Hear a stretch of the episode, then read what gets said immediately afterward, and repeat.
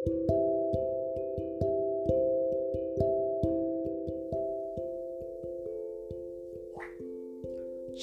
Bapak Ibu, saudara-saudari semua yang dikasih oleh Tuhan. Kembali lagi kita akan belajar firman Tuhan dari seri Kitab Esther. Pada hari ini kita akan membahas Esther pasal yang ketujuh dan kita akan memfokuskan pembacaan pada ayat yang kelima sampai yang ke sepuluh.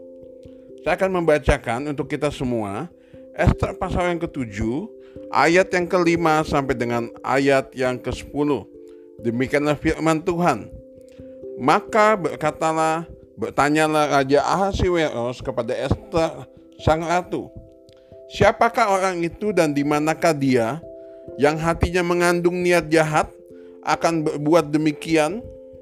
Lalu jawab Esther, penganiaya dan musuh itu ialah Haman, orang jahat ini. Maka Haman pun sangat ketakutan di hadapan raja dan ratu Lalu bangkitlah raja dengan panas hatinya daripada minum anggur dan keluar ke taman istana. Akan tetapi, Haman masih tinggal untuk memohon nyawanya kepada Esther, sang ratu. Karena ia melihat bahwa telah putus niat raja untuk mendatangkan celaka kepadanya, ketika raja kembali dari taman istana ke dalam ruang minum anggur, maka Haman berlutut pada katil tempat Esther berbaring. Maka titah raja, masih jugakah ia hendak menggagahi sang ratu di dalam istanaku sendiri?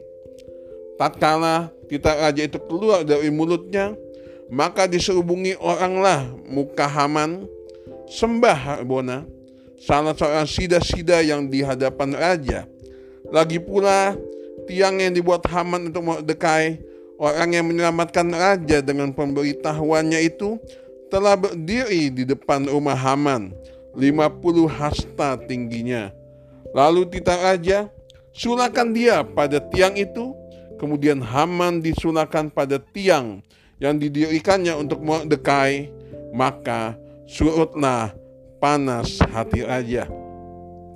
Berbahagialah kita yang membaca, merenungkan dan melakukan firman Tuhan, dalam kehidupan kita sehari-hari.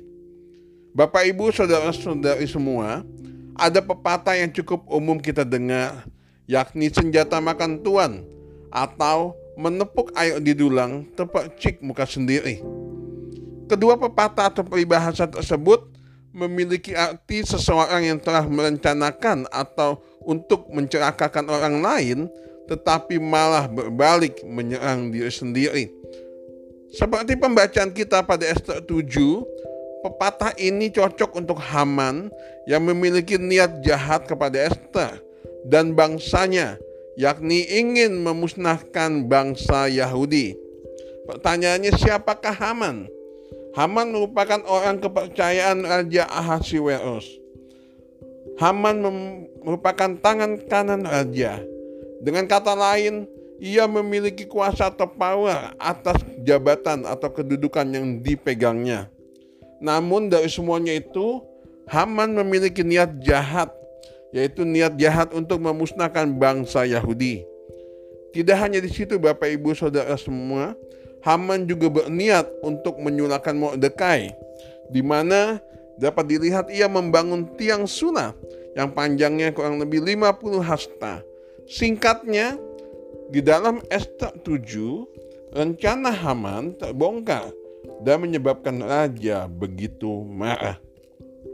Selain itu, kalau kita lihat ketika raja marah, Haman akhirnya ketahuan niat jahatnya dan dia pada akhirnya mati disulahkan di tiang yang dia bangun untuk Mordekai. Senjata makan Tuhan? Ya, Haman membangun tiang sula untuk Mordekai, justru tiang tersebut dipakai malah akhirnya men untuk menyulakan dirinya. Dari pembahasan kita, saat ini kita dapat belajar untuk hati-hati dengan rencana jahat kepada orang lain. Jangan sampai rencana tersebut yang seharusnya untuk orang lain justru menimpa kita. Haman memiliki niat untuk menyulahkan Mordekai dimulai dari rasa tidak sukanya dengan Mordekai, di mana pada saat itu Mordekai tidak menghormati dia. Kita bisa melihat di pasal 3 ayat yang kelima. Dan juga ditambah ketika Haman diperintah oleh Raja Ahasiweros untuk pergi menemani untuk mengarak Mordekai keliling kota dan dihormati banyak orang. Kita bisa lihat di pasal yang ke-6. Bapak Ibu ini kasih Tuhan, rasa sakit hati yang begitu besar yang dialami atau dimiliki oleh Haman ya pada akhirnya membuat dia gelap mata dan pada akhirnya juga dia memiliki niat untuk menyulakan Mordekai. Mazmur 11 ayat 5 tertulis Tuhan menguji orang benar dan orang fasik dan ia membenci orang yang mencintai kekerasan. Bapak Ibu, saudara semua, kekerasan di sini tidak harus dipahami atau identik dengan anarkis atau tindakan anarkis, tetapi juga dapat dilihat sebagai niat atau rencana jahat kepada orang lain. Tuhan tidak suka kita memiliki rencana jahat dengan orang lain. Tuhan ingin justru Tuhan mengajarkan kita, kita mengajarkan kita untuk tetap mengasihi orang lain Bahkan sekalipun orang tersebut menyebarkan tidak suka atau mungkin bisa dibilang musuh kita. Matius 5 ayat 44 tertulis, Kasihilah musuhmu dan berdoalah bagi mereka yang menganiaya kamu. Bapak Ibu saudara-saudari semua, bagaimana di antara kita yang hidup pada saat ini? Mungkin di antara kita ada yang berada seperti posisi Haman, kita memiliki niat jahat atau kita membenci orang lain karena kita pernah dirugikan atau ada pengalaman yang tidak menyenangkan dibuat seseorang terhadap diri kita. Yang membuat akhirnya kita tidak suka lama-lama tidak suka dan pada akhirnya kita benci orang tersebut tetapi puji nama Tuhan hari ini firman Tuhan mengajarkan kita untuk senantiasa membalas perbuatan jahat dengan perbuatan baik. Kalau ibaratnya peribahasa, air susu dibalas dengan air tuba, tetapi untuk kali ini kita buat bagaimana perbuatan jahat dibalas dengan perbuatan baik, yaitu air tuba dibalas dengan air susu.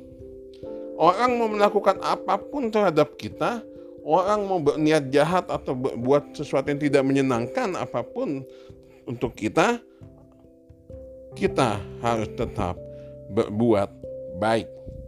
Kiranya ini menjadi sebuah pelajaran bagi kita, bukan kita membalas kejahatan, bukan kita justru merancangkan hal yang jahat, tetapi kita membalas dengan hal yang baik. Kiranya Tuhan Yesus memberkati kita semua. Amin.